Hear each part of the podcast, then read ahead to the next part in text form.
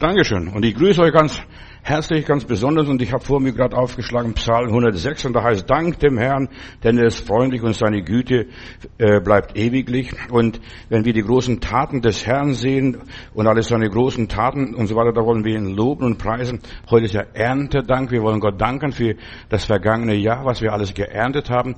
Eigentlich wir sind sehr arm. Die Juden haben zweimal im Jahr Erntedankfest und sie preisen Gott für das Gute, was sie alles empfangen haben.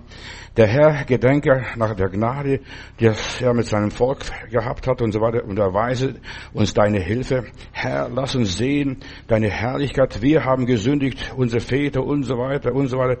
Wir haben ja die Tage erster Könige und zweiter Könige, erster Chronik und zweiter Chronik betrachtet.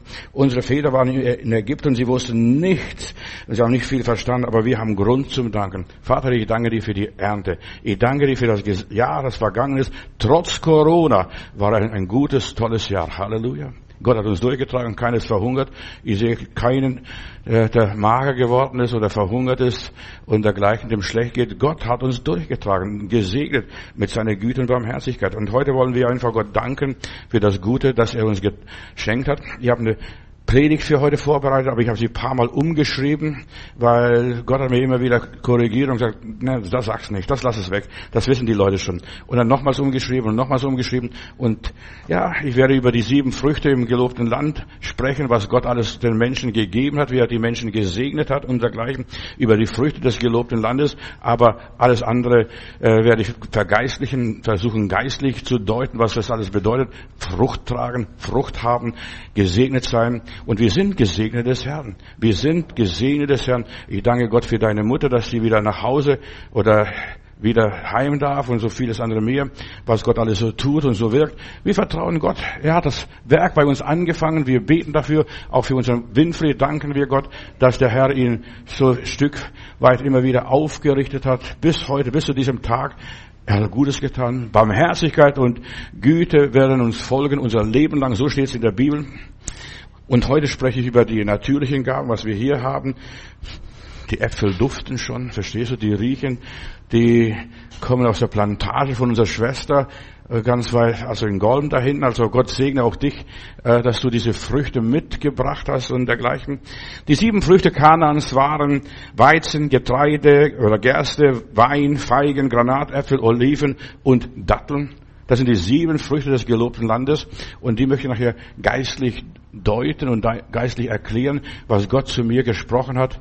Vergiss das Äußere. Wir haben so viel erlebt. Jeder kann zu Hause danken. Eigentlich sollten wir jedes Jahr, oder das ganze Jahr über Erntedank haben. Jeden Tag. Morgens Erntedank und abends Erntedank. Nicht nur wie die Juden zweimal im Jahr. Und wenn wir die Ernte sehen, den Segen sehen, wir sehen, wie Gott uns gesegnet hat und äh, wie er mit uns ist. Ich denke nur an die Geschichte, gleich am Anfang ist mir dann die Botschaft gekommen von der Sinnflut. Gott hat die Sinnflut beendet und eine Taube hat ein Ölzweig nach Hause gebracht und dann wusste der Noah, jetzt ist die Flut weg. Jetzt ist das Gericht vorbei. Jetzt können wir bald aussteigen, aber er trotzdem gewartet, denn er hat so gut in der Gegenwart Gottes in der Arche gehabt, dass er gar nicht aussteigen wollte. Der blieb noch sieben Tage länger dort. Gott hat es ihm erlaubt, denn er hat alles gehabt. Frische Luft, frisches Wasser. Die Tiere haben sich nicht gegenseitig gebissen, gar nichts. Das war alles ordentlich und wunderbar. Er blieb noch sieben Tage in der Arche, bis er ausstieg. Ist das nicht schön, wenn Gott segnet, dann können wir ganz ruhig bleiben und ganz gelassen bleiben. Uns müssen wir uns gar nicht aufregen. Jetzt ganz schnell, schnell, schnell raus aus diesem Käfig. Ja, die Taube brachte er hier ein Ölblatt als Zeichen, die Flut ist vorbei, das Gericht ist zu Ende und dergleichen. Dann kann man wieder fröhlich sein und dankbar sein. Guck mal, was schon ein Blatt bewirkt. Was schon ein Blatt bewirkt. Da brauchst du nicht gleich einen Apfel oder eine Birne oder was wir hier haben. Oder dies oder jenes. Da schon eine ganze Kleinigkeit. Man kann sich über alle Kleinigkeiten freuen und Gott dankbar sein für die Kleinigkeiten die Rückkehr der Taube mit dem Ölzweig und so weiter, das ist so Friedenssymbol, äh, diese Taube mit dem Ölzweig, die Sinnflut ist vorbei. Und Gott schließt einen neuen Bund mit uns, dann kommt dieser wunderbare Regenbogen. Ich habe euch je und je geliebt. ja, eine neue Heilszeit beginnt. Und die Heilszeiten werden damit begründet. Kommt jetzt der Abraham, kommt Moses, kommt der Messias, Jesus Christus und dann geht die Mission der Völker und über die ganze Welt und so weiter. Und dann, so wie wir, wo wir heute stehen, dass die Wiederkunft Jesu Christi, wir stehen vor der Wiederkunft Christi, das ist das letzte Zeichen, was Gott uns gegeben hat. Und an dem Zeichen sollen wir merken, an so Blättchen was die Taube zurückgebracht hat. Da merkt man, ist alles bald vorbei. Auch heute, du kannst ruhig und gelassen sein, dank dem Herrn, denn er ist freundlich und seine Güte wäret ewiglich. Das ist das Thema, was mich heute begleitet. Dank Gott. Preise Gott. Wir werden heute auch das Abendmahl miteinander feiern. Wir werden, ja, uns erfreuen, das, was Jesus für uns getan hat. Und das Ziel Gottes mit unserem Leben ist diese Wiederherstellung ich denke nur an die Geschichte von Jesus, der am Kreuz hängt, weil wir ja auch Abendmahl nachher feiern. Und er sagt dem Schächer, wahrlich, heute noch wirst du mit mir im Paradiese sein. Gott hat den Menschen das Paradies erschlossen und geöffnet durch Jesus Christus. Heute noch wirst du mit mir im Paradiese sein. Selbst wenn deine Knochen gebrochen werden, selbst wenn du unten durch musst, selbst wenn dich niemand vom Kreuz runterholt. Aber du wirst mit mir heute noch im Paradiese sein. Du wirst heute gesegnet sein. Du wirst von mir, ja, die Gegenwart Gottes erleben mit mir zusammen. Wir werden beide zusammen uns freuen und jubeln und jauchzen und fröhlich sein. Das Paradies. Es geht um, um die Herrschaft Gottes wieder, dass Gott wieder das Alte zu, zurückbringt. Er bringt uns wieder zurück da, was wir verloren haben, was unser Teufel gestohlen hat, was uns geraubt hat. Wir dürfen uns wieder freuen. Das Paradies ist da, wo Gottes Thron ist, wo der liebe Gott abends spazieren geht in seinem Park. Ja, Gott geht abends mit spazieren und unterhält sich mit Adam und der Eva, spielen sie vielleicht, was weiß ich, Mensch, ärgere dich nicht oder vieles andere mehr oder Schach. Ja. Und Gott zeigt, ich bin euer Freund. Mir ist dieser Tage, wo wir jetzt über erste Könige und, und Chroniker betrachten, die Bibel und auch die alten kleinen Propheten, da ist das Wort aus Malachi so groß geworden. Ich hab euch lieb. Ist das nicht toll? Ich war so ergriffen, ich habe diese Stelle noch nie so richtig gelesen. Ich habe schon die Bibel x-mal durchgelesen. Aber die Stelle, wo Gott sagt, ich hab euch lieb, spricht der Herr. Gott hat dich lieb. Sonst wären wir gar nicht da heute Morgen. Heute wirst du mit mir in Paradieses sein. Ist das nicht was Wunderbares? Gott hat uns lieb. Das ist keine billige Utopie oder Illusion. Dieses Paradies ist ein Ort, wo man Gott begegnet, wo man Gemeinschaft mit dem Herrn hat. Und gerade draußen, wenn du deine Ernte einbringst, du hast Gemeinschaft mit der Natur, mit dem Schöpfer, da hörst du die Vögelchen, dann hörst du dies, dann hörst du jenes, verstehst du? Und dann siehst du auch natürlich die Spinnen und die Käfer, das siehst du auch. Auch das gehört dazu und auch das Unkraut gehört dazu, äh, zum Paradies. Wir denken manchmal, das Paradies ist alles nur Kulturpflanzen. Nein, da gab es auch viel Unkraut. Auch das Unkraut gehört zum Leben dazu. Gerade das Unkraut ist Medizin. Die Brennnessel, überleg einmal, die Brennnessel ist ein wunderbares Medikament, heilt fast alle möglichen Krankheiten. Nur, Gott hat alles gegeben zur Gesundheit der Menschen. Lob und Dank. Gott hat das Paradies als sein Aufenthaltsort gewählt und für den Menschen geschaffen, speziell für uns angelegt, den Garten Eden. Das Paradies, das ist die, eine der Segnungen Gottes, diese Früchte des Landes, des gesegneten Landes, was wir auch vorhin vom Kanan gehört haben. Das Land ist gesegnet, aber natürlich ist ein Problem. Dort gibt's Riesen, feste Städte, gewaltige Menschen. Das Reich Gottes, ja, muss erkämpft werden. Jeder Augenblick, jede Stunde, jede Situation unseres Lebens muss erkämpft werden. Da wird nichts geschenkt. Vor der Sinnflut war die Erde voll von Gewalt. Männer haben die Frauen vergewaltigt und ein, haben einander, miteinander ausgespielt und ausgetrickst. Die Gewalt hat ja, das Menschsein zerstört. Aber Gott sagt, ich will euch Segen geben, ich will den Segen fließen lassen, ich will mit euch sein. Und durch Jesus hat Gott einen neuen Segensbund geschlossen. Heute Morgen, du bist im Segensbund Gottes. Der Segen Abrahams, der Segen Noahs, der Segen Adams, der Segen, alle, alle diese Segnungen kommen durch Jesus Christus ganz persönlich wieder in dein Leben zurück. Halleluja. Lobe den Herrn. Wir dank dem Herrn, denn er ist freundlich und seine Güte wäret ewiglich. Der Gesegnete bleibt gesegnet, egal wo er sich rumtreibt und was er macht und was passiert und nicht passiert. Ja, in aller Liebe. Der Gesegnete bleibt gesegnet, auch wenn er auf dem kargen Boden da, ja, steinigen Boden da seine Arbeit verrichtet, seht und pflanzt auf diesem kargen Boden, auch wenn das Leben schwierig ist, der Gesegnete bleibt auch im schwierigen Leben, in schwierigen Umständen immer gesegnet. Halt dich fest. Und Gott hat mir eine Botschaft gegeben für heute Morgen. Halt dich fest. Wenn du gesegnet bist, bist du überall gesegnet. In Gesundheit gesegnet. Auch in Krankheit bist du gesegnet. In der Schwierigkeit und der Schwachheit, da bist du gesegnet. Viele Leute, die wollen gar nicht wahrhaben, ja, wenn es mir schlecht geht, dann habe ich keinen Segen Gottes. Nein, Gott ist mit uns, auch wenn es uns schlecht geht. Denk an Hiob. Denk an die heiligen Menschen in der Bibel. Man wird immer gesegnet, ja, von dem, selbst von dem, was man nicht hat. Gott macht aus wenig viel. Ist das nicht wunderbar, dass Gott auch, wenn ich so meine Geschwister angucke, da sind einige Rentner da, die haben kleine Rente, kaum Auskommen, manche vielleicht Hartz IV oder wie das Ding auch heute heißt, aber du hast immer genug zum Leben. Gott hat euch durchgetragen. Wir wollen Gott danken für dieses tägliche Durchtragen. Am Anfang, als ich junger Pastor war, weiß ich bin Gott dankbar, dass ich jetzt ein bisschen älter geworden bin inzwischen. Aber als junger Pastor habe ich da manchmal, wenn so Oma aufstand und Zeugnis gegeben hat, wir danken dem Herrn, dass wir jeden Tag neu aufstehen dürfen. Ich habe gedacht, ich, ich kann jeden Tag aufstehen. Aber dann, man merkt, wenn man älter ist, dass es nicht mehr so schnell geht. Wenn du die Treppe hochgehst, dann denkst du, besteigst Mount Everest. Ja, in aller Liebe. Ja, ich darf jeden Tag aufstehen, meine Arbeit verrichten und so weiter, noch mein Geschirr abwaschen. Hat die eine Schwester mit, glaube ich, 93, 94 Jahren gesagt immer wieder, sie hat Gott gedankt, dass Gott so gut war und dass sie immer Kraft hat, jeden Tag aufzustehen, ihr Bett machen kann, dass sie keine Pflege braucht. Und das war vor 50 Jahren. Verstehst? Da gab es diese ganzen Pflegeeinrichtungen gar nicht so, wie wir es heute kennen. Und sie hat Gott gedankt. Wir können Gott für alle Kleinigkeiten danken, ihr lieben Geschwister. Und wir sollten Gott danken. Und wir sollen uns aufmachen und sagen, lobe den Herrn, meine Seele, und vergiss nicht, was er dir Gutes getan hat. Was er dir Gutes tut jeden Tag. Man wird gesegnet. Ja, wenn man was umsonst macht, in aller Schwachheit macht. In Sprüche Kapitel 10, Vers 22, da lese ich, Wohlstand kommt durch Gottes Segen, eigene Mühe macht einen nicht größer.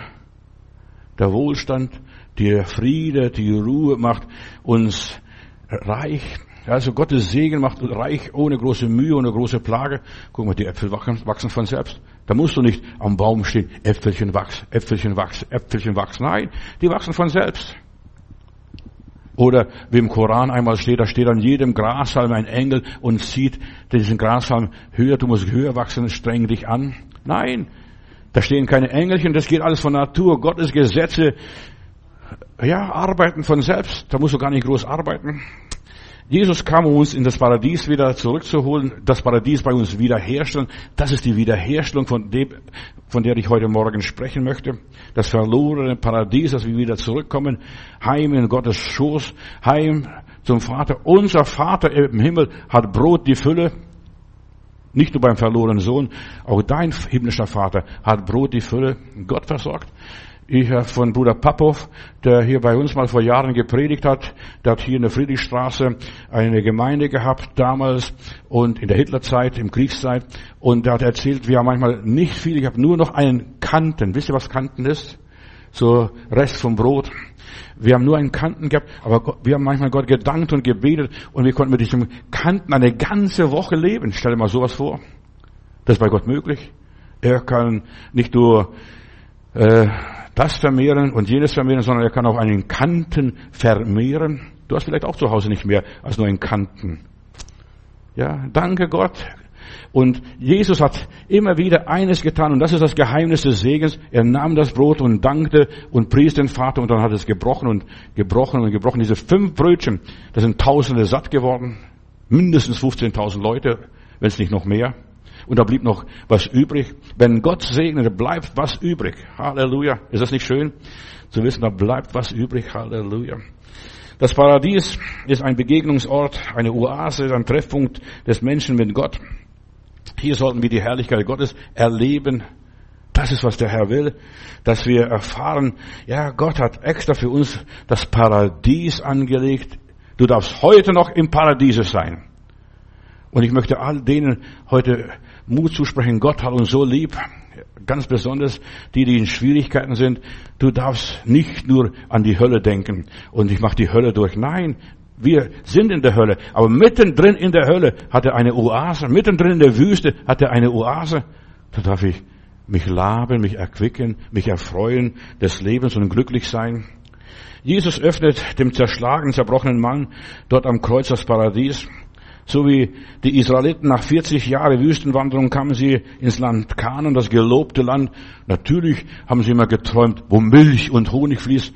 Das haben sie nicht gemerkt, nicht erlebt, nicht gesehen, dass da Honig und Milch geflossen ist. Aber sie haben alles gehabt, was sie gebraucht haben.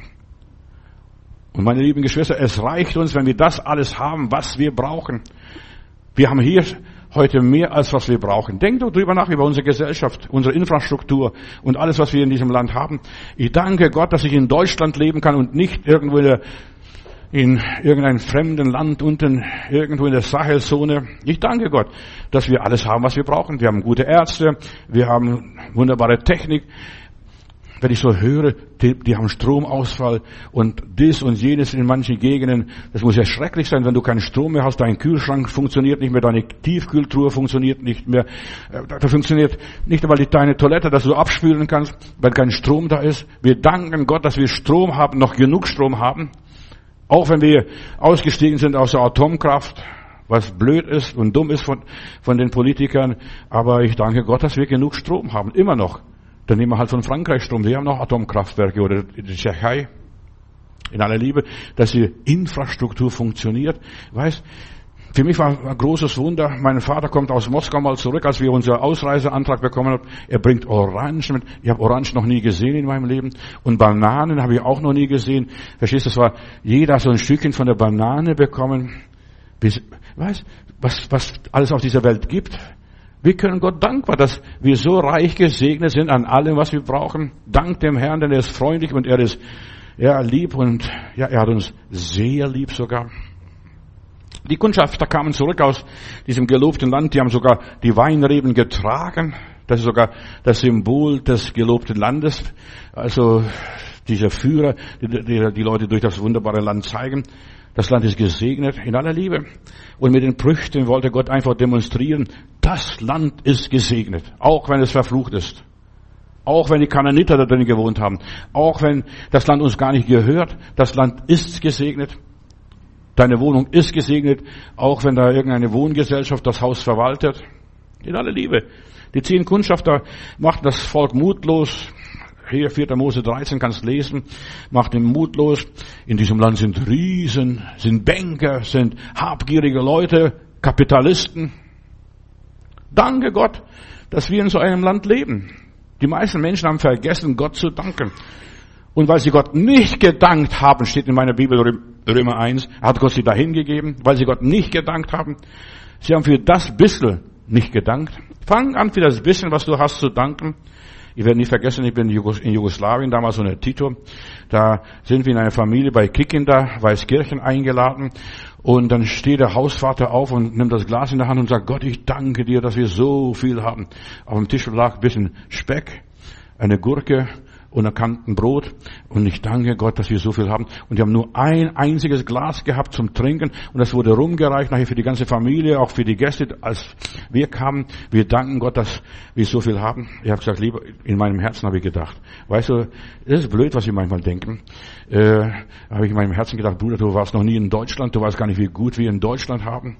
Da haben wir nicht nur ein Glas und nicht nur ein bisschen Speck und eine Gurke oder ein Kantenbrot. Wir haben alles hier im Kaufhof bei uns am Leopoldplatz damals, da hat das Geschäft Werbung gemacht. 240 verschiedene Brotsorten. Ist das nicht reichhaltig und ist das nicht so viel? 240 verschiedene Brotsorten kannst du bei uns kaufen, haben die Reklame gemacht. Und man dankt Gott für so ein Kantenbrot. Aber natürlich, das Leben mit Gott, das Leben im gesegneten Land, egal wo, auch wenn, wenn wir in der kargen Gegend wohnen, wie ein Abraham damals, ist kein Schlaraffenland. Wir müssen arbeiten, wir müssen kämpfen, wir müssen uns einsetzen, wir müssen Opfer bringen. Von nichts kommt nichts. Ja, nur, nur zwei glaubten wirklich, wir können die Riesen bewältigen. Bist du auch einer von denen, die glaubt, die glauben haben, wir können es schaffen mit Gottes Hilfe? Wenn wir richtig anpacken. An diesem Erntedankfest, da möchte ich über die vier Segnungen Gottes sprechen, was wir im gelobten Land haben. Und vor allem die Segnung, die wir durch Jesus haben. Dir soll so gehen, wie es deiner Seele geht, steht in der Bibel. Wenn es deiner Seele schlecht geht, geht es dir miserabel in deinem Leben, aber freu dich, dass deiner Seele gut geht. Oh mein Gott, ich habe alles, was ich brauche. So wie dieser jugoslawische Bruder. Ich danke Gott, dass wir so viel haben. Ich habe mich geschämt. Und es ist mir nicht mehr aus dem Sinn gegangen, dass, dass wir sogar für die Lappalien danken sollen, dass wir so viel haben. Das ist mir bewusst geworden, dass Gott uns so reich gesegnet hat mit allem Möglichen. Die sieben Früchte, die man dort im Land geerntet hat und so weiter, das sind für die Kinder Gottes, das sind sieben verschiedene Segnungen. Ja, der Gekreuzigte bringt dem Schächer das Paradies zurück. Du wirst heute noch mit mir im Paradies sein. Und er erreicht das Paradies, als er seine Augen zumacht, seine Seele aushaucht. Er ist daheim bei Gott im Paradies. Jesus ist der Vermittler dieses Paradieses, der Segnungen Gottes heute Morgen. Und die Taube bringt das zweite Mal, nachdem sie es ausfliegt, bringt so ein Zweig zurück, so Blättchen zurück. Ah, weißt du, du kannst Gott sogar so für Blätter danken. Wir haben zu Hause nicht viel gehabt. Als ich in die Schule ging, wir haben die Blätter im Wald gesammelt, gepresst und dann irgendwo im Buch als Lesezeichen reingelegt. Ich weiß nicht, ob du das noch kennst. Verstehst du? Nicht irgendwelche Postkarten oder was weiß ich gedruckt ist. Nein, diese Blätter. Und diese Blätter waren schön und dann aufgeklebt, aufgezogen mit äh, Papier, verstehst du? Und wir haben uns gefreut, dass wir Blätter haben. Es gab einen Film, das ich in der Gemeinde mal vorgeführt habe, dass als das letzte Blatt fiel, verstehst du? Weißt du, da war eine Person, die hat immer zum Baum rausgeguckt und dann, sie wusste, mein Leben ist zu Ende, wenn das letzte Blatt fällt. Ja, meine Frau hat auch immer zum Fenster rausgeguckt und wir haben immer an diesen Film gedacht, wenn das letzte Blatt fällt. Aber wir sollten Gott auch dankbar sein für die Knospen, wenn es treibt. Herr, segne alles, was treibt, was sprießt. Und das betet jemand in der Bibel. Gott segne das, das sprießt. Guck mal, der Noah war so hoch erfreut, dass er die Taube zurückkam. Die wusste wahrscheinlich, oder es war ein Engel, ich weiß nicht, was diese Taube einmal gewesen ist. Sie brachte ein Blatt zurück, ein Zeichen. Es geht wieder aufwärts, es geht wieder vorwärts. Wir sollen Gott dankbar sein für die Zeichen, dass es wieder aufwärts und wieder vorwärts geht, auch mit unserem Leben, auch wenn wir abbauen mehr und mehr. Die Juden feiern zweimal im Jahr Erntedank. Zuerst einmal nach 50 äh, Tage nach Passa, also Pentekoste, Pfingsten, verstehst du, da feiern sie Dank. Ich war mal in Israel um Pfingsten irgendwo und da war ganz was Tolles, was ich erlebt habe. Vorne an waren die Mütter mit dem Kinderwagen. Sie haben Gott für die Kinder gedankt für die Kinder, die Gott in diesem Jahr ihnen geschenkt hat. Fang an, für die Kinder zu danken, die Gott uns in diesem Jahr geschenkt hat. Noch gesunde Kinder. Da war eine Mutter mit Trillinge. Verstehst du, die, da den ganzen, ja, Wohnwagen wollte ich sagen, Kinderwagen voll mit Babys. Sie hat Gott gedankt, dass Gott sie so reich gesegnet hat. Zuerst hat sie und sie hat dann nachher so Kommentar gegeben oder im, ja, im Stadion erklärt. Äh, zuerst war es ein Schock für sie. Drei Kinder, wie werde ich da fertig? Manche werden mit einem Kind nicht fertig und ich soll jetzt mit drei Kindern fertig werden.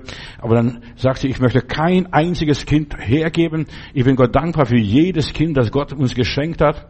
Und das Kind bringt uns Glück in diesem Jahr. Wir sind so reich gesegnet. Natürlich müssen wir, mussten wir größeren Kinderwagen kaufen, müssten drei Bettchen bereitstellen, was sie da erzählt hat. Aber wir danken Gott, dass Gott uns mit drei Kinder, gesunde Kinder gesegnet hat.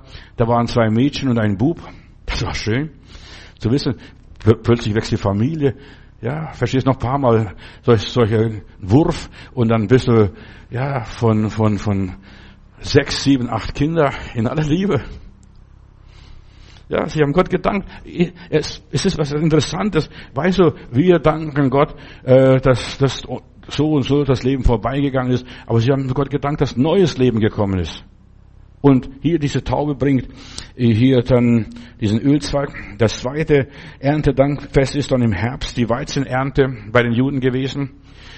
Und es ist ein Brauch, steht nicht in der Bibel, aber es ist ein Brauch, dass wir, dass die Juden an diesem Tag das essen, was sie noch das ganze Jahr noch nicht gegessen haben. ein, ein Ölbaumfrucht, von der, vom Ölbaum eine Frucht kauen und zerbeißen, essen und so weiter, dass man in diesem Jahr noch nicht verzehrt hat, eine Olive, das gehört, das haben sie so als Ritual. Und alle Völker haben irgendwo ein besonderes Erntedankfest. Ein afrikanischer Bruder aus Nigeria hat mir mal erzählt, bei ihnen zum Erntedankfest, da putzt man das Geschirr, denn jetzt kommt die neue Ernte in das Geschirr rein.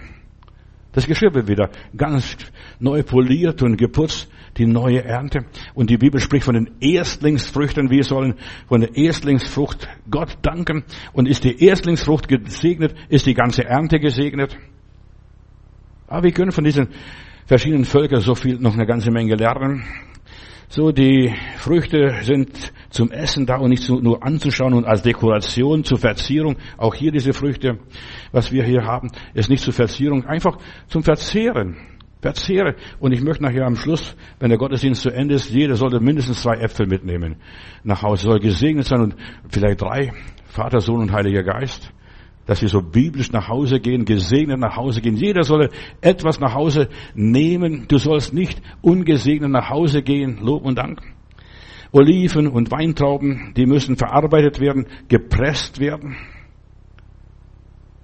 Heilbronn war eine der größten Weinbaugebieten Deutschlands, wo ich dort Pastor war zehn, über zehn Jahre und so weiter. Und da habe ich einiges mitbekommen, wie man Weintrauben presst. Da muss man stampfen, verstehst du? Und ja, sich einsetzen, um die, ja, nicht nur pressen durch die Presse, Weinpresse, nein, da muss man stampfen. Und genau das ist, was auf Christus oder Gläubige übertragen. Auch wir werden manchmal gestampft, zertreten und zermalmt und zermatscht. Und dann sollte daraus ein Wein werden, ein wunderbarer Saft und das Herz der Menschen erfreuen. Jesus hat selbst hier das Bild von den Bäumen verwendet auf die Juden. Er sagte und so weiter die Bibel, die Juden sind wie die Feigenbäume oder der Oliv, die Olivenbäume und die Gerechten sind die Bäume des Herrn, die Frucht bringen zu ihrer Zeit. Wir bringen nicht immer Frucht. Wir ernten nicht jeden Tag Äpfel, aber wenn wir ernten, dann sollten wir sie ernten in aller Liebe. Jesus tut hier das Bild des Weinstocks, nimmt er auf sich selbst, ich bin der Weinstock und ihr seid die Reben. Die Reben werden beschnitten, der Weinstock wird beschnitten, sogar Jesus wurde beschnitten, nicht nur die Reben. Ist so wichtig, dass wir das alles begreifen, was das alles so ist, wie sich das auf unser Leben auswirkt.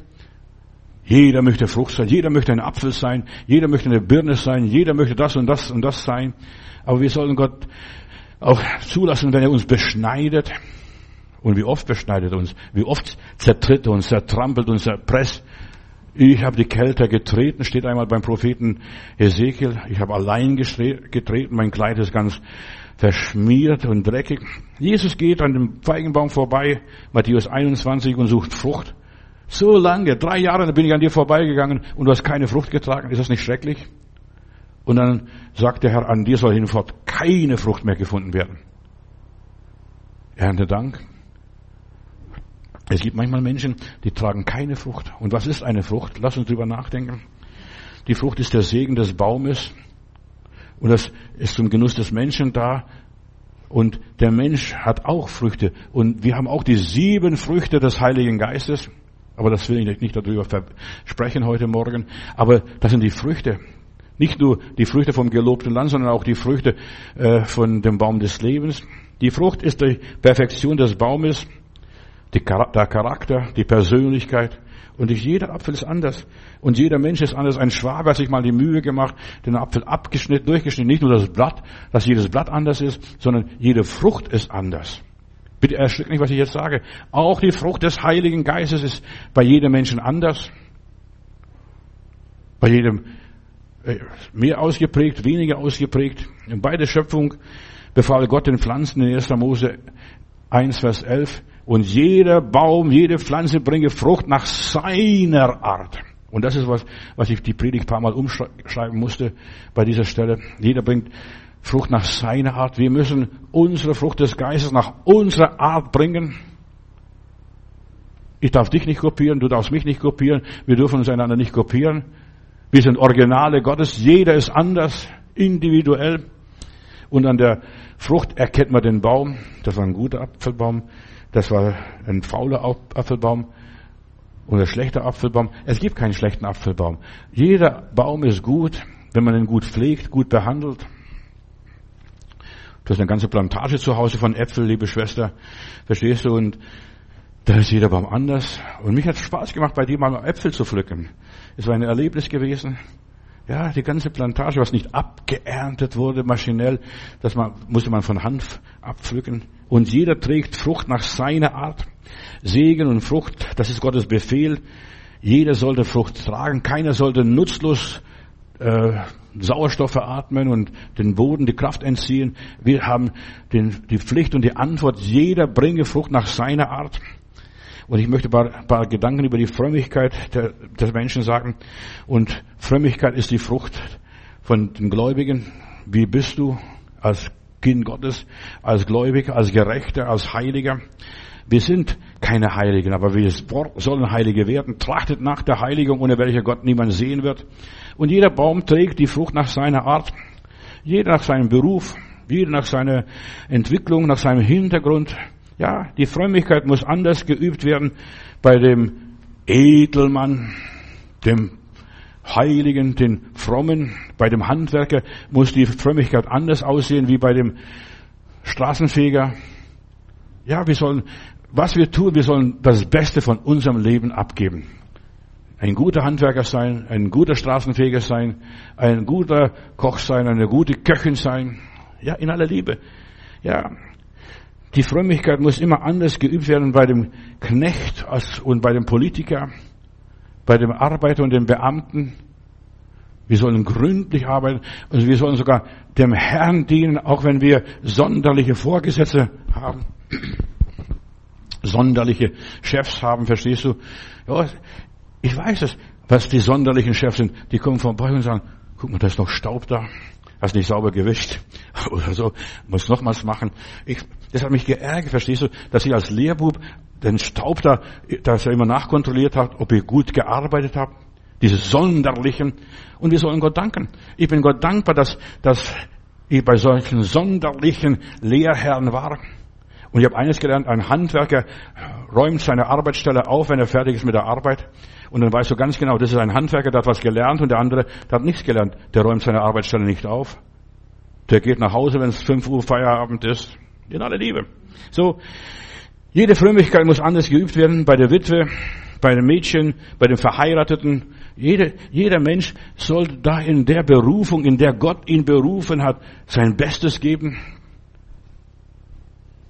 Mehr noch als die Übung und so weiter. Du sollst dich entfalten, dich darin entwickeln, eine gute Witwe sein, ein guter Ehefrau sein oder guter Ehemann sein oder guter, ja, gutes Mädchen oder guter Junge sein. Du solltest das Beste für dein Leben geben. Wir sind berufen, das Beste, das Optimalste aus unserem Leben zu machen. Danke Gott, dass du das sein darfst. Wir wollen manchmal ganz groß Kaiser und Könige werden, aber bleib unten. Und beweg dich unten und Gott soll aus deinem Leben was Gutes machen. Bei mir war in Heilbronn mal ein Jesuit, der sich bekehrt hat und der nachher seine Köchin geheiratet hat, äh, Bruder Fred. Und er war ein Jesuitenpater, der zuerst einmal die Köchin gehabt und das war so, da hat sich verliebt, dann hat sie geheiratet, dann hat er sein Zölibat aufgegeben und hat die Frau geheiratet und nachher Freikirchler Pastor geworden in der Gemeinde Gottes in Albershausen. Und hat er uns erzählt dann die Geschichte von seinem Leben. Weißt du, meine Frau, also meine Köchin, die macht die gleiche Arbeit, was sie vorher auch gemacht hat. Bloß vorher hat sie fürs Geld gemacht und jetzt macht sie das aus Liebe, weil sie jetzt meine Frau ist, weil sie mir jetzt dient. Verstehst du? Vorher hat das alles fürs Geld gemacht. Und so ist es. Weißt du, es stellt sich raus, ob wir Gott aus Liebe dienen oder weil wir Geld dafür kriegen, bezahlt werden, daraus profitieren, verstehst du? Das war das ist mir damals so groß geworden bei diesem Jesuitenpater. Der Segen Gottes kann man erst genießen, wenn man es aus Liebe macht, freiwillig macht, umsonst macht, ohne Zwang. Also jetzt muss das und dies gemacht werden, ohne äh, Vergeltung, nur die Pflicht zu erfüllen. Ich bin ja nur seine Hausmädchen oder seine Putzfrau oder seine Köchin. Nein, jetzt bin ich seine Ehefrau. Und das sollte unsere Frömmigkeit sein, ihr Lieben. Wenn wir es unnötig tun, so selbstverständlich als nutzlose Knechte, so wie es in der Bibel heißt, dann sind wir erst gesegnet. Viele wissen gar nicht, was der Segen ist. Ja, wenn die Haare dir gerade stehen und so, das ist der Segen. Nein, der Segen ist, wenn du glücklich bist, zufrieden bist, nach Hause gehst und sagst, ich habe wohlgetan. War zufrieden. Weißt du, deshalb ist der Bauer so glücklich, weil er mit der Erde, mit seinen Händen Arbeit, sein Tagwerk vollendet. Er weiß, was er getan hat. Ja, wir, die Knechte hier in der Bibel, was von Jesus spricht, sie taten, was sie sollten, was ihnen aufgetragen wurden oder wurde. Und wir sollen unsere Berufung erkennen. Nicht, ich bin berufen als Pastor, Missionar oder was auch immer ist. Ja, wir sollen nach unserer Berufung leben. Als Witwe, als Witwer, als Mädchen, als Bub, ihr Kinder und so steht in der Bibel diese ganze biblische Haustafel, was der Apostel Paulus den Leuten da vorschreibt. Wir sollen wissen, was unsere Aufgabe ist. Ein ganz komisches Wort habe ich in der Bibel die Tage gelesen. Da war ich zuerst mal entsetzt, aber es steht wirklich in der Bibel. Wer das Schwert am Blut vergießen schont, ist nicht geschickt fürs Reich Gottes. Puh, habe ich gedacht, liebe Zeit. Wir müssen als, als Christen kämpfen. Wir müssen das Blut, das Schwert nicht schonen. Wir müssen das Schwert gebrauchen, nicht nur zur Dekoration da irgendwo auf der Wand aufhängen.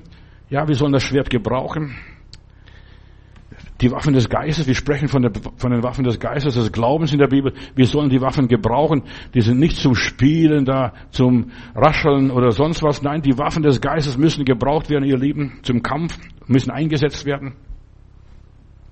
Ein Flug, das nicht flügt, rostet. Christen, die nicht arbeiten, die fangen an zu rosten. Plötzlich sind sie braun, ja, voller Rost. Ja, fang an zu arbeiten für den Herrn und da wirst du glänzen, da wirst du deine Schönheit entdecken. Sonst rostest du immer. Ein Handwerker kann nicht den ganzen Tag in der Kirche wie ein Mönch verbringen und beten, du noch singen, den Herrn loben und preisen. Das denken viele. Das sollen Christen machen. Nein, Christen, wenn der ein Handwerker ist, der soll seine Arbeit machen. Sechs Tage soll er arbeiten, als wenn es keinen Gott gäbe. Und am siebten Tag soll er ruhen und Gott loben und preisen, in die Kirche gehen. Oder manche Mönche, die möchten für jedermann zur Verfügung stehen, so, ja, und dem dienen, dem dienen, dem dienen. Wenn du allen Menschen dienst, hast du gar keine Zeit mehr für dich selbst. Du brauchst Zeit für dich selbst, damit du in der Gegenwart Gottes aufgehst. Und jeder soll nach seiner Berufung leben und Gott dienen und aus seinem Leben das Optimalste, das Beste machen. Erst die echte Frömmigkeit macht das Leben vollkommen und glücklich. Erst die, Volk, die Frömmigkeit, wenn ich das mache, was Gott mir aufgetragen hat, wozu ich berufen bin. Ich muss als Prediger predigen. Das ist mein Beruf. Und ich muss euch ehrlich sagen, ich so oft so oft gefragt, wann habe ich die beste Predigt gehalten? Ich sage euch die Wahrheit, ob ihr es glaubt oder nicht. Wenn ich armselig gepredigt habe, wenn ich gedacht habe, oh lieber Gott, vergib mir, was ich da wieder erzählt habe heute Morgen oder heute Abend, ja, vergib mir. Und weißt du, gerade auf solche armselige Predigten, da liegt ein Segen.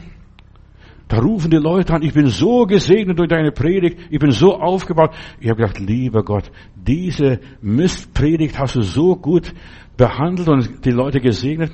Ja, aber das ist so im Leben. Wenn wir armselig sind, wenn wir gar nicht vorbereitet sind, wenn wir dann in die Arbeit reingehen und machen. Ich werde nicht vergessen, in, Jugos, in Rumänien predige ich mal in einer Gemeinde, da durfte ich gar nicht predigen, unser Ceausescu musste da in der Kleiderkammer mich verkriechen mit meiner Gruppe. Und dann habe ich gesagt, ich gehe ihm zu, was weiß ich, guck mal lieber die Karpatenbeeren an. Und, aber der Heilige Geist hat gesagt, geh in die Gemeinde, wo du heute Morgen warst. Und dann gehe ich in diese Gemeinde und dann kommt der Pastor, springt gleich vor der Kanzel runter. Pastor, komm ganz schnell, bring uns das Wort Gottes. Und ich habe nicht einmal eine Bibel dabei gehabt.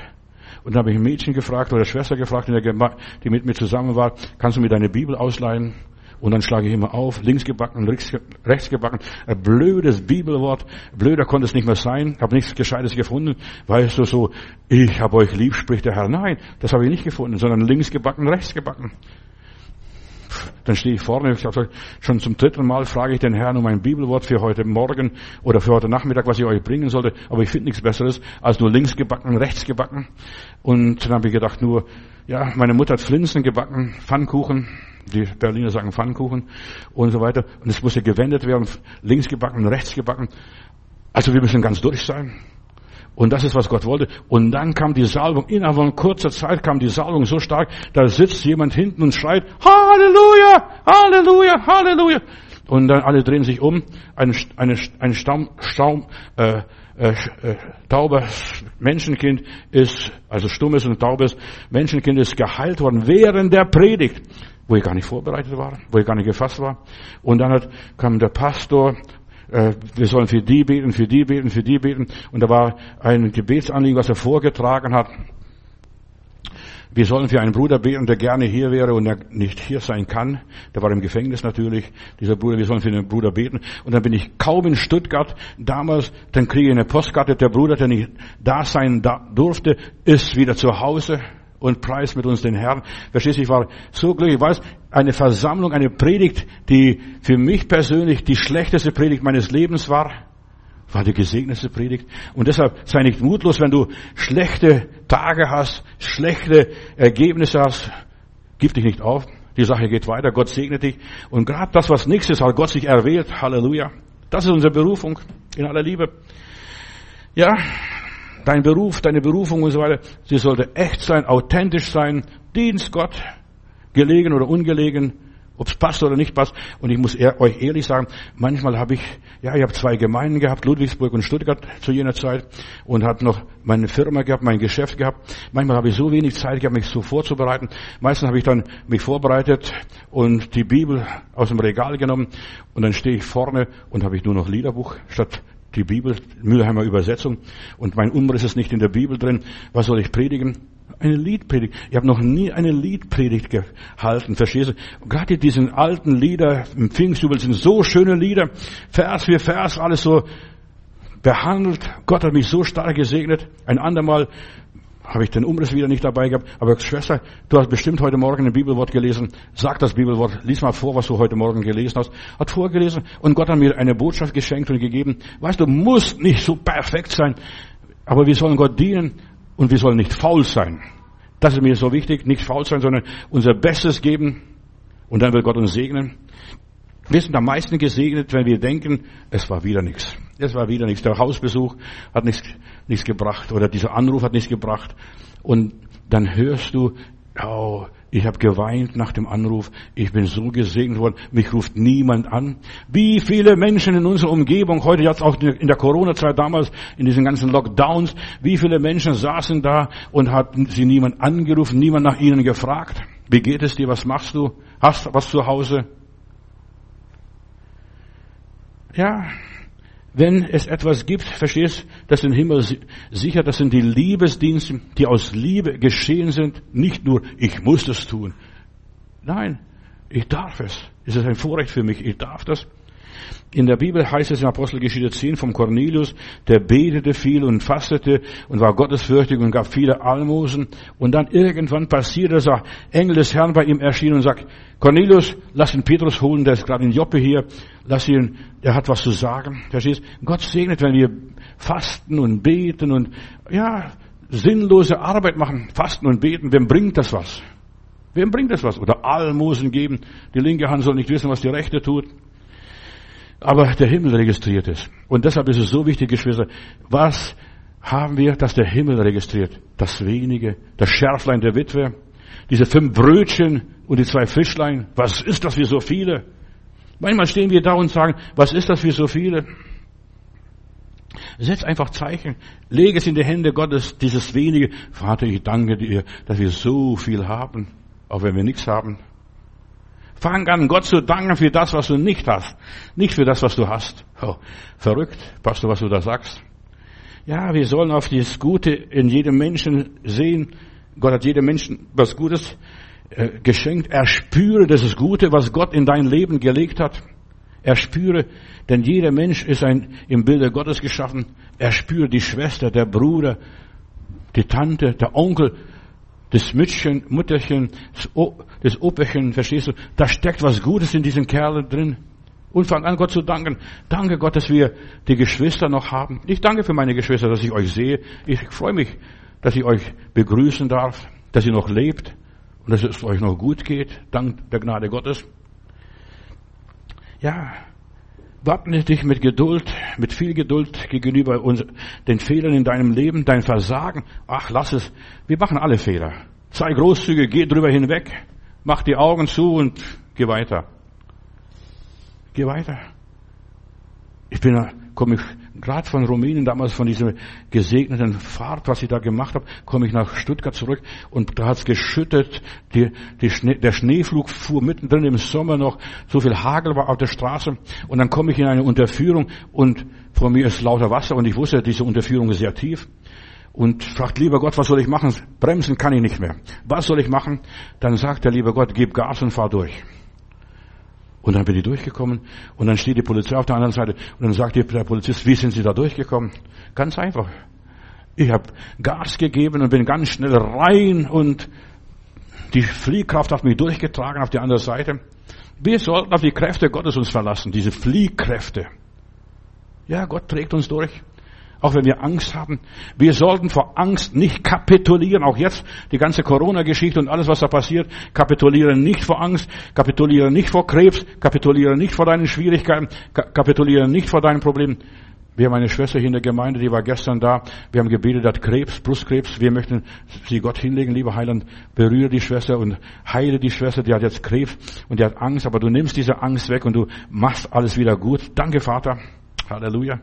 Wir gehen weiter. Wir halten uns nicht auf an diesen Sachen. Halt dich nicht auf an irgendwelche Diagnosen. Die sind da. Das ist Realität. Du kannst nicht weglaufen. Aber wir stellen uns diesen Problemen und wir fahren durch. Gib Gas.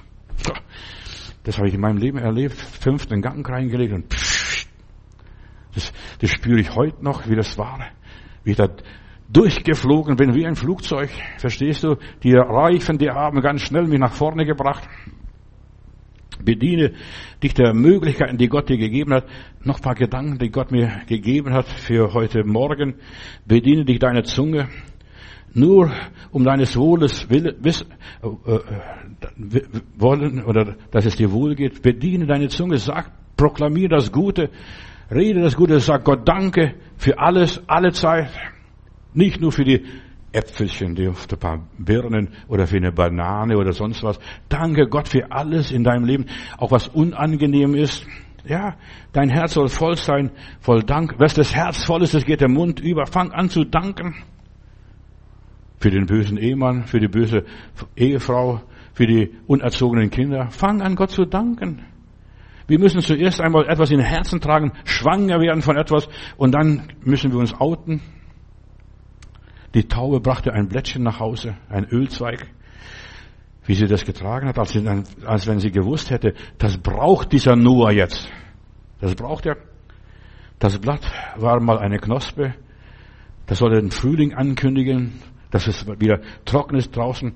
Und jetzt will ich etwas sagen, liebe Geschwister. Leidende Christen sind anderen Menschen ein Segen. Sie sind Dulder sind Lehrer, leidende Christen. Ich möchte euch Mut machen, verachte nicht die leidenden Gläubigen. Ja, da hast du wenig Glauben. Leidende Christen sind Lehrer für uns. Das hat Gott mir gesagt, ich soll das sagen, statt Erntedankfest groß proklamieren. Danke Gott für die Menschen, die leiden, die Schwierigkeiten durchmachen. Ja, wenn Menschen leiden, wenn sie Armut, Entbehrung, Verfolgung, Krankheit und so weiter ertragen. Ja, wir sollen uns freuen und sagen, Gott, danke dir, dass du die Schwester, den Bruder durchgetragen hast und immer noch durchträgst. Auch das gehört nicht nur den Kinderwagen vorne schieben, wie in Jerusalem ich mal erlebt habe am Erntedankfest. Ja, dann lerne den Weg Gottes kennen, auch und so weiter. Und dann kannst du die Segnung ganz anders genießen, wenn du anfängst, Gott zu danken die krebskranke Frau, der Mann und so weiter, der jetzt gerade aus Operation kommt oder jetzt in der Klinik liegt im, im Augenblick und so weiter, sich von einer Seite auf die andere sieht, dreht und sich wartet, wann kommt der Morgen, den Tag herbeisehnt. Ja, und dann kannst du das Leben genießen und sagen, Gott, ich danke dir. Wir können das Leben nicht genießen, weil wir die Härte des Lebens nicht mehr gewöhnt sind. Wir sind so verweichlicht. Wir sind so feige, oh lieber Gott, das muss weg, das muss weg. Ich möchte damit nichts zu tun haben mit diesen negativen Dingen, die gehören dazu. Unsere Leiden öffnen vielen Menschen die Augen für die Wirklichkeit des Lebens, was wir da durchmachen. Ein paar Gedanken von den Bäumen in der Bibel. Sei fleißig wie ein Mandelbaum. Diene Gott weiter. Sogar wenn du ganz verdürrt bist. Der Stab Aarons war ganz verdürrt und dann Gott hat diesen Stab Aarons erwählt und er blühte wie ein Mandelbaum. Verstehst du, wo er schon vertrocknet war, abgeschält war, der fing an zu blühen, blühen wie ein Mandelbaum. Mandelbaum ist ja etwas ganz Besonderes für Israel, ist das Symbol des Frühlings, der erste Baum, der dort pünktlich blüht, die Kirschblüte, verstehst du? Ja, der blüht pünktlich, das ist der Mandelbaum. Dein Mandelbaum sollte, sollte dir sagen, du, ich bin noch da, ich bin voller Leben, voller Dynamik. Dieser Mandelbaum, dieser Stecken von Aaron hat mal die ganzen Schlangen aufgefressen und verschlungen, was die Zauberer dahin geworfen haben. Und er blüht, dieser Mandelbaum. Halleluja. Das nächste, was Gott mir gezeigt hat, ist so wichtig. Ja, es ist wichtig, dass wir, auch wenn wir geschüttelt werden und so weiter, wenn wir erschüttert werden, gib dich nicht dem Schicksal hin. Sag, oh Gott, du sitzt immer noch im Regiment. Du hast das letzte Wort. Ich vertraue dir. So, sei eifrig. Tu, was du kannst. Sei immer zuverlässig, wie dieser Mandelbaum. Pünktlich. Komm nicht zu spät. Wie auch immer. Finde das, die Süße des Lebens auch in sauren, bitteren Umgebungen. Wir waren am Toten Meer und das hat mich fasziniert. Da, ringsherum im Toten Meer sind lauter, lauter Dattelpalmen. Ich habe gedacht, das gibt's doch nicht. Obwohl das, der Boden salzig ist, obwohl hier kein Leben ist, da, das Tote Meer ist da, wo das, ja, wo das Meer am tiefsten ist und so weiter. In diesen bitteren Zeiten, da wachsen Datteln und es heißt von den Datteln, was an Israel wächst, fünf Datteln, vier Datteln, das reicht, das ist eine ganze Mahlzeit für den Tag. Wenn du vier, fünf Datteln gegessen hast, da brauchst du nicht so viel Fleisch und vieles andere mehr. Nur ein paar Datteln, das reicht vollkommen. Wenn du in Israel mal warst, informier dich. Die Datteln, diese Dattelpalme, einer der wenigen Bäume, die überall gedeihen, sogar auf dem salzigen Boden, bitteren Boden, eigentlich auf Deutsch gesagt, in diesem Sumpfland um das Tote Meer herum. Und Israel ist das drittgrößte Land hier, das, oder gerade das Tote Meer, die Gegend, die produzieren so viel Datteln, gerade vom Toten Meer, wo man nicht erwartet. Da produziert man das Süße, für den Tag. Und David ließ sich von diesen Datteln sich so inspirieren und dass er sogar einen Psalm geschrieben hat, Psalm 92, nicht nur 91, 92 hat er geschrieben und er sagt, der Gerechte wird gedeihen wie eine Dattelpalme und sie gedeihen wie eine Zeder in Libanon. Der Gerechte gedeiht wie eine Dattelpalme in einer antichristlichen, antigöttlichen, antiheilige Geist Umgebung. Sie tragen süße Früchte. Das ist süß, verstehst du? Ja, Sie gedeihen wie Dattelpalmen, Psalm 92, Vers 12. Auch wenn du dich an den bittersten Ort bist, zu Hause, wo der Teufel los ist, wo es immer nur raucht und kracht und poltert und was weiß ich, bleibe aufrecht. Geh deinen Weg. Denn du musst eines Tages allein vor Gott stehen, ohne deinem Haushalt, ohne deinen Mann, deine Frau. Du stehst vor Gott eines Tages. Bleibe bei deinen Werten, das, was Gott dir gesagt hat. Teile das Süße weiter. Gib das Süße weiter. Genieß das Leben, dein Leben, nicht das Leben anderer, dein Leben. Fang an, dein Leben zu genießen. Oh, die Freude am Herrn ist meine Stärke. Ich bin happy. Und jeder Gläubige, der hat ein Happy End in aller Liebe. Vor gar nicht so langer Zeit, äh, diese Person äh, hat irgendwie sie gejammert und, ge und sich beklagt und so weiter. Da hat der Herr mir gesagt, schau die Bäume im Winter an und dann sagte ich, jetzt weiß ich, oh, ich habe die Erleuchtung, ich soll im Winter meinen Geburtstag feiern. Nicht im Sommer. Im Winter dein Geburtstag feiern. Ich weiß nicht, wer von euch im Winter einen Geburtstag hat, verstehst du, im Winter geboren ist. Januar, Februar, wo alles kahl ist, wo es Glatteis draußen ist. Ja, wo nichts zu feiern gibt. Fang an, mittendrin im Winter deinen Geburtstag zu feiern. Sei produktiv, sag ja, Halleluja, das ist der Tag, den der Herr gemacht hat. Beweine nicht deinen Geburtstag wie der Jeremia oder der Hiob, dann geht es dir schlecht und miserabel in deinem Leben. Feiere mittendrin im Winter in den Schwierigkeiten deinen Geburtstag. Und dann wirst du neue Kräfte freisetzen, neue Türen werden sich auftun, im Winter Geburtstag zu feiern, wo nichts zu feiern gibt und du musst zum Leben erweckt werden, so wie diese Bäume. Im Winter sieht es alles kahl, warte noch ein paar, Wochen, da siehst du kein einziges Blatt mehr am, am Baum, da kommen die nächsten Stürme, die werden alles wegfegen. Das letzte Blatt, die trockenen Äste und so weiter, der Baum ist kahl. Und so sind wir manchmal Christen, kahle Menschen, wir haben nichts, bei mir gibt es nichts zu feiern. Was sollen da groß feiern? Ja, feiere im Winter Geburtstag. Und weißt du, was da passiert? Ziehst du im Winter, wo alles kalt ist, ziehst du neue Kräfte aus dem Boden, neuen Saft, da steigt alles nach oben. Äußerlich sieht man da nicht viel, aber innerlich passiert unheimlich viel in dieser Zeit, wenn du da im Winter Geburtstag feierst. In dieser Zeit steigen in den Baumstämmen neues Leben, neuer Saft, die ersten Lebenszeichen und plötzlich Knospen kommen, Halleluja. Und gesegnet ist alles, was da aufsprießt, irgendwo in deinem Leben. So eine Andeutung, so eine Ahnung, so eine Inspiration. Gesegnet ist das, was in deinem Leben aufsprießt. Wir sehen vielleicht noch keine Früchte, aber wir haben schon die Inspiration. Halleluja. Diese Äpfel, da haben die Blüten geblüht. Zuerst verstehst du, hast du auch noch nicht viel gesehen und so weiter. Aber dann mit der Zeit entwickelt sich was, da entsteht was mit der Zeit. Und deshalb hab Geduld und er bringt Frucht zu seiner Zeit. Geschwister, wir sollten nicht ungeduldig sein und ja, das wird nichts. Bei dem entwickelt sich, da sind Hopfen und Malz verloren. Nein, da entwickelt sich was, da ist was dran.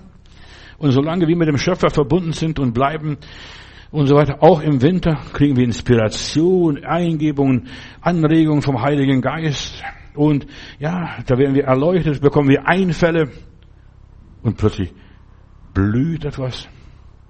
Gott sagte uns in Jesaja Kapitel 41, dieser Jesaja 41 gefällt mir so, so gut, Vers 10, 41, Vers 7. Fürchte dich nicht, denn ich bin bei dir oder mit dir. Sei nicht beunruhigt, denn ich bin dein Gott. Sei nicht beunruhigt im Winter Geburtstag, da ist sogar der Kuchen eingefroren. Da läuft nichts in meinem Leben, verstehst du? Frühling lehrt uns, neue Hoffnung zu fassen und neues Leben aufzusaugen, rauszuholen aus unserem Leben. Ist ja nicht mehr weit. Nur noch ein paar Tage und plötzlich bist du voller Blüte. Die Kirschblüte dort in Werder, verstehst du? Da, ist, da fahren die Leute sogar aus Berlin raus, wollen das unbedingt sehen, was dort alles passiert. Wenn eine Olive zerkleinert wird, entsteht Öl. Nur jetzt wieder zu den Früchten, sieben Früchten aus dem gelobten Land.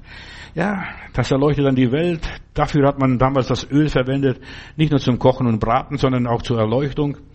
Weißt du, das Öl wird zerkleinert, dieser Olive wird zerkleinert, zermalmt, zerpatcht. Ja, und da kommt das Beste raus. Und Gott will auch durch uns, durch unser Leben, durch unsere Entwicklung, wenn wir zermalmt und zerpatcht werden, das Beste rausholen, in aller Liebe. Sei nicht frustriert. Ja, die machen mich alle fertig. Von wegen. Die wollen aus dir Öl rausholen oder Traubensaft, je nachdem. Ja, gib dich nicht auf. Der Heilige, zeigt, Heilige Geist zeigt uns, ja, hier auch beim Studium der Bibel, was wir durchmachen und durchnehmen hier, wenn wir Opfer bringen, Gott segnet unsere Opfer, unsere Schmerzen, unsere Tiefen. Niemand sucht sich harte Zeiten aus. Ja, niemand. Aber wenn wir durch diese harte Zeiten durch müssen, verlieren nicht die Hoffnung. Das Licht leuchtet auf. Verstehst, gerade im Leiden. Und ich bin schon so durch so manchen Bruder, durch so manche Schwester gesegnet worden, die im Bett lagen, im Krankenhaus lagen und die haben mehr Mut mir zugesprochen wie manche Pastor und manche Prediger. Ich bin ermutigt worden, der hält durch. Der sagt auch, wir müssen da durch, da bleibt uns nichts erspart. Ja, die ermutigen einen. Eine Schwester hier, Lichterrad oder Lichterfelde da hinten, also auf jeden Fall Neukölln da hinten, äh, die konnte die Tür nur mit dem Mund aufmachen und das, den Rollstuhl mit dem Mund aufmachen und was weiß ich. Aber die sagt, oh, ich bin Gott so dankbar, ich kann so das Leben genießen, dank der Gottes Hilfe, was Gott mir jeden Tag schenkt, auch wenn ich nur meine Hände nicht gebrauchen kann und meine Füße nicht gebrauchen kann, aber ich kann auch meinen Mund gebrauchen, dass ich die Tür aufmachen kann mit meinem Mund, so einfach hinschieben und es geht auf. Also, Gott hat mir gezeigt, durch Menschen, die behindert sind, die können viel mehr bewirken, als was wir denken und ahnen. Ja, die Ericsson äh, hier, die war auch gelähmt als junges Mädchen. Sie hat einen Film gedreht und so weiter. Und sie konnte nur mit dem Mund malen. Verstehst du? Sie konnte nicht mehr. Aber sie war ein Segen. Und sie ist vielen Menschen einen Segen gegeben. Gib dich nicht auf. Die Ernte kommt was nachher unterm Strich rauskommt. Das ist wichtig. So, die Trauben produzieren Wein, die machen dann den Menschen glücklich. So, die Traube, die wird zertreten, zertrampelt, wie Brei gepresst, gefiltert, gelagert und dann ins dunkle Fass irgendwo abgeschoben und dann gärt es und dann wird es genossen und das sagen die Leute, Jetzt nach der Katastrophe, was dort unten in Nordrhein-Westfalen war, da hat ein Winzer im Fernsehen gesagt, dies Jahr wird es einen guten Wein geben, obwohl die Katastrophe die Leute weggeschwemmt hat, aber der freut sich schon über diesen guten Wein, was geben wird. Ist das nicht schön?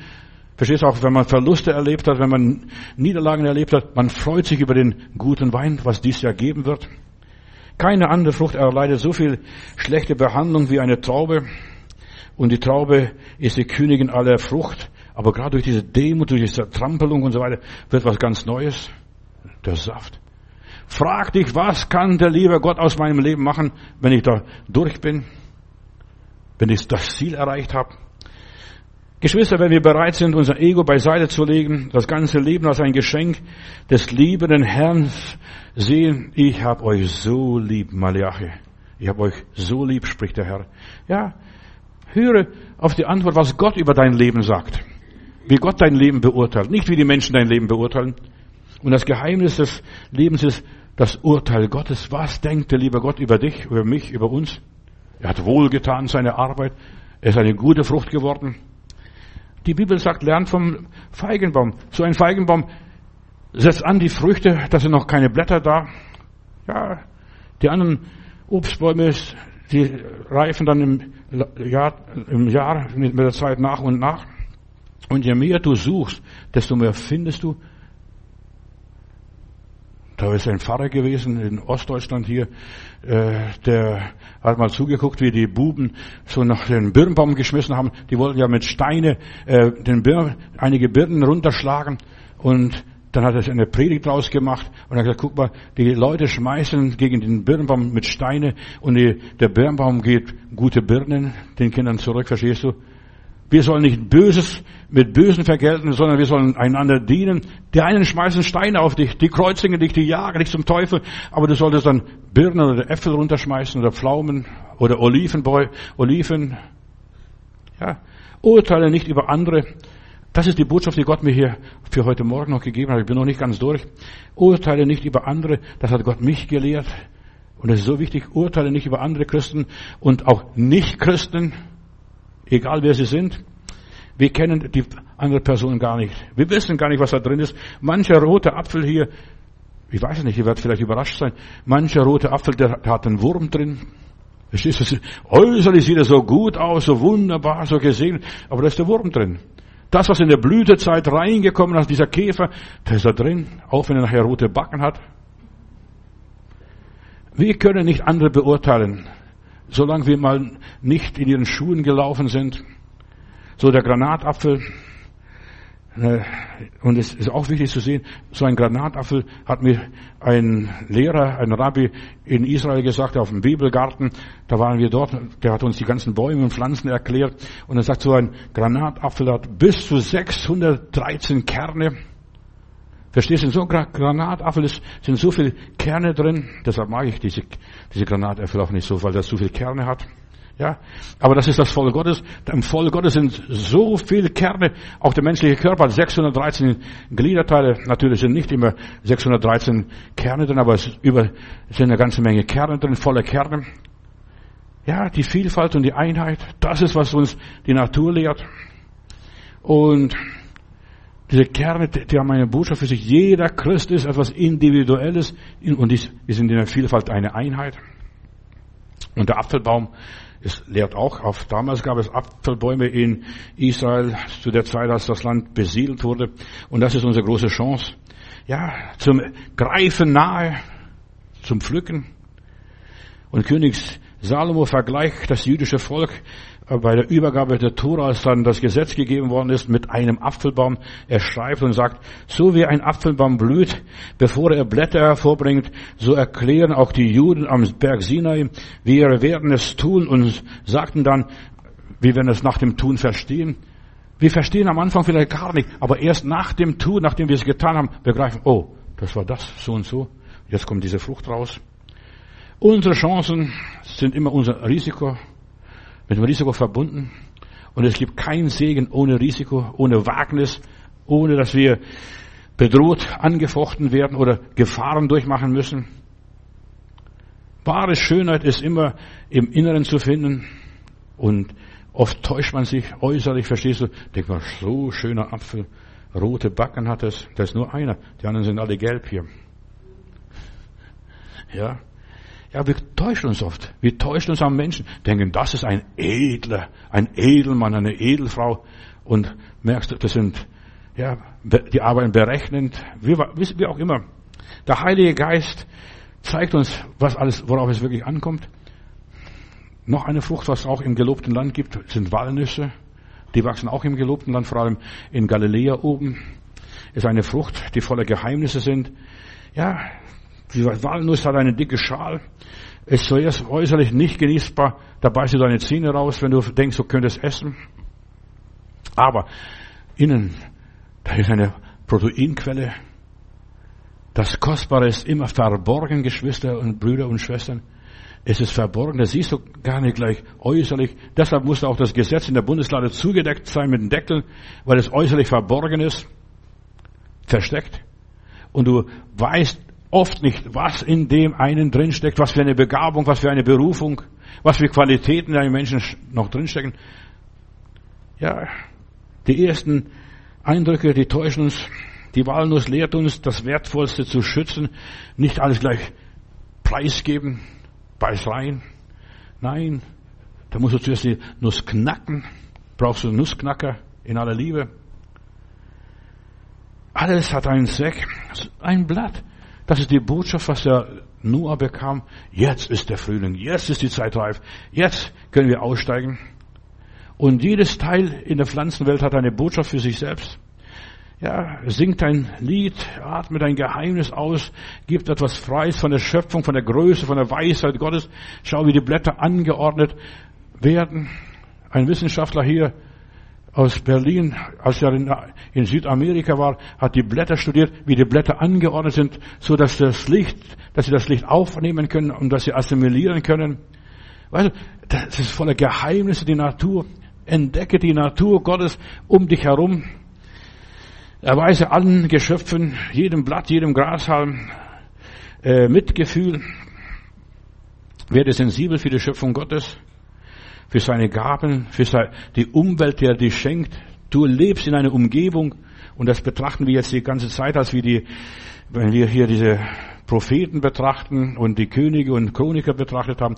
Wir leben in einer Umwelt, die können wir nicht verleugnen. Das ist meine Welt. Deutschland ist meine Welt. Berlin ist deine Welt, in der du lebst, wo du herkommst und was du bist. Ja, genieße die Segnungen Gottes und dank Gott für die Ernte. Dank dem Herrn, denn er ist freundlich und seine Güte, er ist wunderbar. Und 5. Mose Kapitel 28 noch ganz schnell.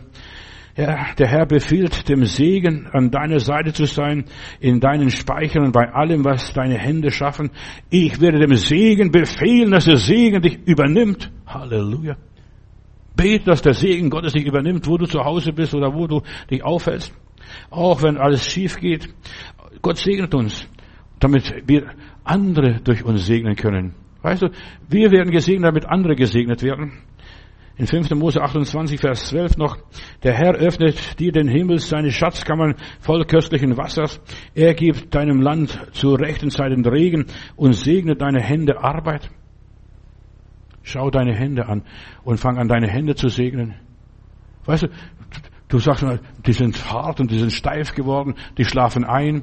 Ja, fang an, deine Hände zu segnen. Hand sei gesegnet, dass ich das und das noch tun kann, so wie die alte Schwester dort in Stuttgart, dass ich noch meine Arbeit verrichten kann. Vater, wir danken dir, dass du uns dieses Jahr so reich gesegnet hast. Du hast uns gegeben, sogar mehr gegeben, als was wir verbraucht haben. Und Herr, ich danke dir für alles, dass du in unserem Leben so reichlich uns versorgst. Trotz der Corona-Verordnungen und so weiter.